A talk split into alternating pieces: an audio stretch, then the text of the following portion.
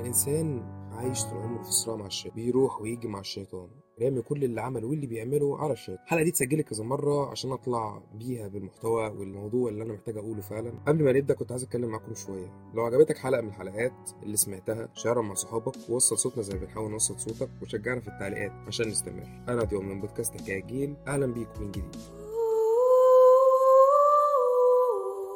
كم مرة سمعت كلمة ده دخل بينهم شيطان أو معلش دي ساعة شيطان؟ طبيعي يبقى موجود الشيطان لكن هل الطبيعي هو يبقى سبب كل حاجة؟ وقبل ما تحكم عليا إن شخص بكذب آه، أحاديث قدسية أو بكذب بالقرآن أو أيا كان ديانتك لا أصبر عليا أفهمك قصدي. على مر الزمان الدنيا بتتطور وأسلوبي وأسلوبك وأسلوب الإنسان في العموم بيتطور وأساليب الشيطان كذلك بتتطور. خلينا أديك نبذة بسيطة عن هو مين الشيطان عشان بنسبة كبيرة أنت كل فكرتك عنه هو جني شكله وحش وعنده قرون كبيرة ولونه أحمر أو أسود يعني.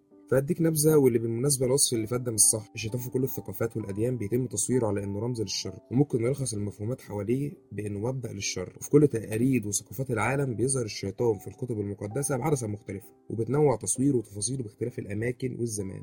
في بعض الأحيان بيصور الشيطان بجدية كرمز للشر فعلا وفي أوقات تانية بيعمل بشكل أقل جدية زي ما بيظهر في الإعلانات والأفلام مثلا. واللي غالبا الصورة اللي ذكرتها لك دي صورة اتكونت من الحاجات دي.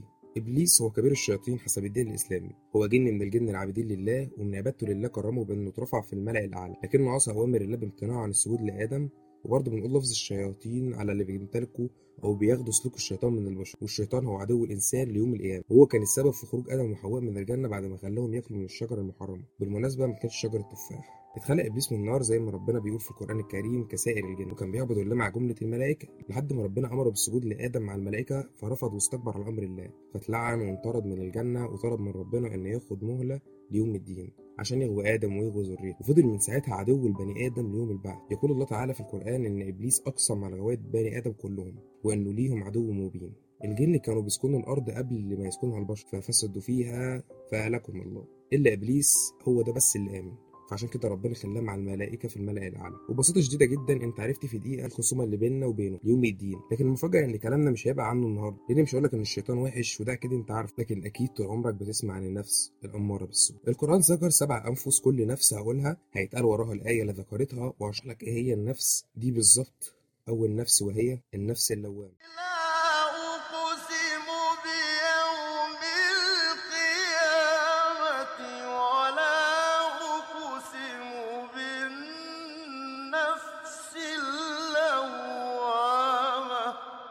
النفس اللي بتلوم صاحبها على فعل السوء وبتدفعه للتوبة والاستغفار وإنك ترجع لربنا. نفس اللوامة موجودة في كل إنسان ولكن درجة سيطرتها على الإنسان بتختلف من شخص للتاني. في أشخاص بتسيطر عليهم بشكل كبير وفي أشخاص بتسيطر عليهم بشكل أقل. تاني نفس وهي النفس الملهمة.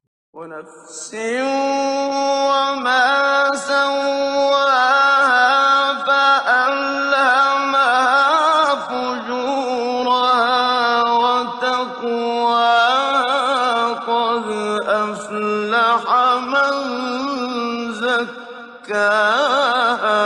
وهي النفس اللي بتلم صاحبها الخير والصلاح تدفعه لفعل الطاعات وفعل الخير وفعل الشر. يا أيتها النفس المطمئنة ارجعي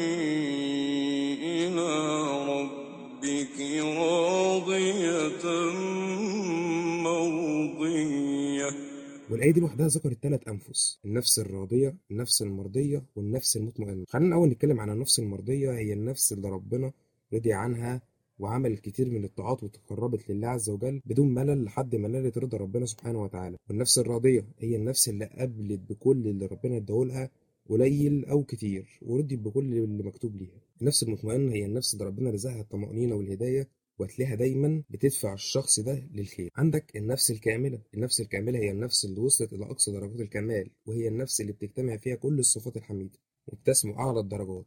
وسبب تسميتها بالكاملة هو إنها اكتملت في كل شيء وأصبحت صالحة للقرب من الله. والنفس دي موجودة في كل إنسان ولكن درجة كمالها بتختلف من شخص للتاني. في أشخاص وصلوا للكمال وفي أشخاص ما زالوا في طريقهم للكمال. ونيجي بقى لموضوع حلقتنا وهي النفس الأمارة بالسوء. وما أبرئ نفسي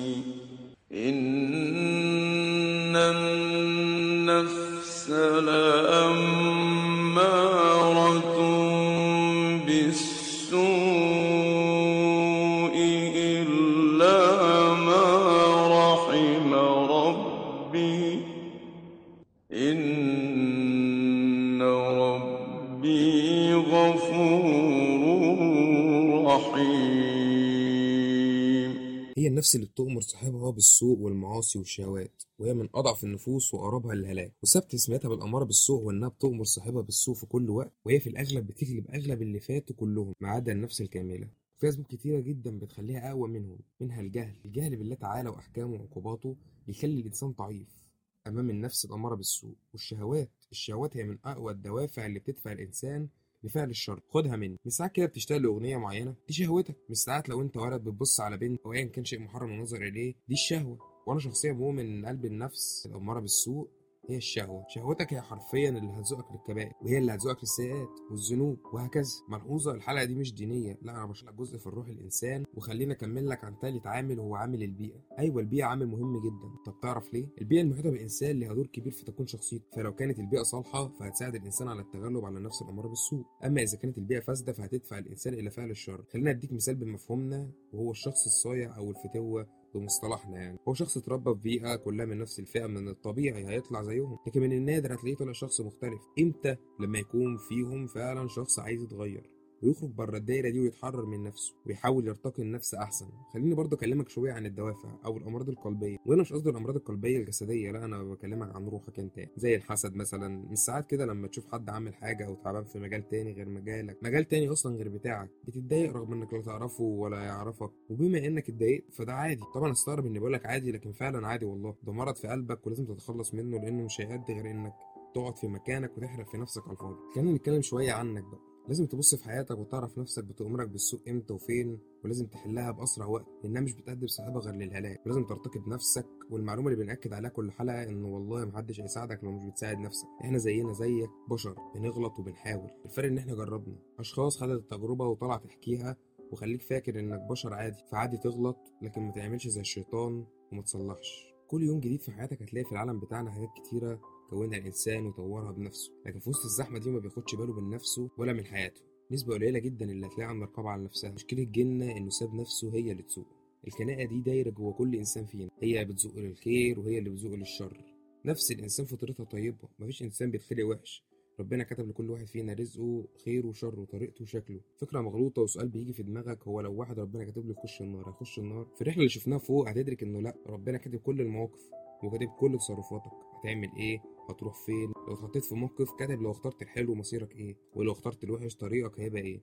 الحياة فرص ومواقف. ممكن موقف واحد تتغير بسببه حياتك وتتشقلب راسها على العقل. الشيطان قادر بكل سهولة يستغلك ويلعب عليك. عشان كده اهتم بينك في زمن انعدمت فيه الأخلاق. كل الكلام اللي سمعته فوق بيدور كل يوم بين شخص كويس وشخص وحش شخص غني وشخص فقير. اللي يمنع الفقير إنه يسرق؟ ويجبر الغني إنه يدي الفقير. الشيطان لو اتمكن منك مش هتقدر تفلت منه بكل سهولة زي ما أنت فاكر لأن زي ما قلت لك نفسك ضعيفه تحكم في نفسك وتحكم في شهوتك وجشعك وصفاتك اللي نفسك ميالة ليه دلوقتي بقى نيجي لسؤال الحلقة للبشر زي الشيطان الشيطان في العموم هو بذرة أو فعل أو ممكن نقول إنه فكرة. تقدر تتزرع جواك بكل سهولة بقصد أو من غير. كل إنسان فينا عنده السبع خطايا اللي هنتكلم عنهم في حلقة بعد كده زي الغضب والشهوة والجشع والحسد. الفكرة هنا إنك بتلعب على مقدار وعيك وأنت عارف لحد فين وكل ما كنت جاهل كل ما كان فرصة خداعك أسرع ومتوقعة أكتر. البشر ظلموا الشيطان لأنهم نسيوا نفسهم مش بيقولك إن في شياطين إنس وشياطين جن. الموضوع فعلا حقيقي. في بشر الشيطان اتمكن منهم لدرجة إنهم بقوا زيه قادرين يوقعوا بين الناس ويستغلوهم. الشيطان ألعابه كتير واللي فعلا قدر يتحكم فيهم عايشين حوالينا كتير قوي قوي وتشوفهم كل يوم وهتقابل منهم في حياتك كتير وهتسمع عنهم أكتر. ولو سألتك في حد في محيطك هتقول لي آه فعلا ده فيه وهتلاقيك أنت كمان أنت شخصيا قابلت منه. هسألك سؤالين تاني سألتهم فوق وهو إيه اللي يخلي الغني ما يديش للفقير أو الفقير ما يسرقش وكده. بكل بساطة هي الدافع الدافع بين النرد نفس الطيبة. طب نفس الموقف لكن مع نفس خبيثة. بكل بساطة هيقول لك اشتغل زيي وأنا أديله ليه؟ فلوسي ولا حر فيها. الفقير اللي نفسه طيبة بكل بساطة هيقول لك أجوع وما من الحرام. لكن لو نفس الموقف بين نفس الخبيثة هيقول لك طب ليه؟ طب ما أسرق وأبقى أحسن منهم كلهم وكله بيسرق يحصل لي إيه يعني؟ آه في نهاية الحلقة أتمنى أكون شرحت لك الموضوع من غير تعقيد وتكون وصلت لك المعلومة بشكل صحيح وتكون فهمت غرض الحلقة بكل وضوح وزي ما قلت لك أهم النقاط اللي تطلع بقى من الحلقة دي إن الدنيا دار اختبار وإن نفسك تقدر تتحكم فيها بالصفات الكويسة. ما تسيبش نفسك هي اللي تسوقك كونك إنك وصلت لآخر الحلقة فأنت اهتميت بالموضوع وكنت مهتم تسمعه للآخر. وأنا مش أحسن منك أنا زي زيك زي ما قلت لك. يمكن بس عايز أنصحك لأني شفت وبشوف ناس واقعة ومحدش بيلحقها ناس في سني وأصغر مني وفي ناس كتير بيقعوا ومحدش بيقدر يقف جنبهم. وجزئية من البشر وهم السن الصغير اللي المفروض يبقى واقع في زماننا ده. إحنا متاحين على 15 منصة على Spotify و YouTube وأكيد أنت بتسمعنا على أي منصة منهم.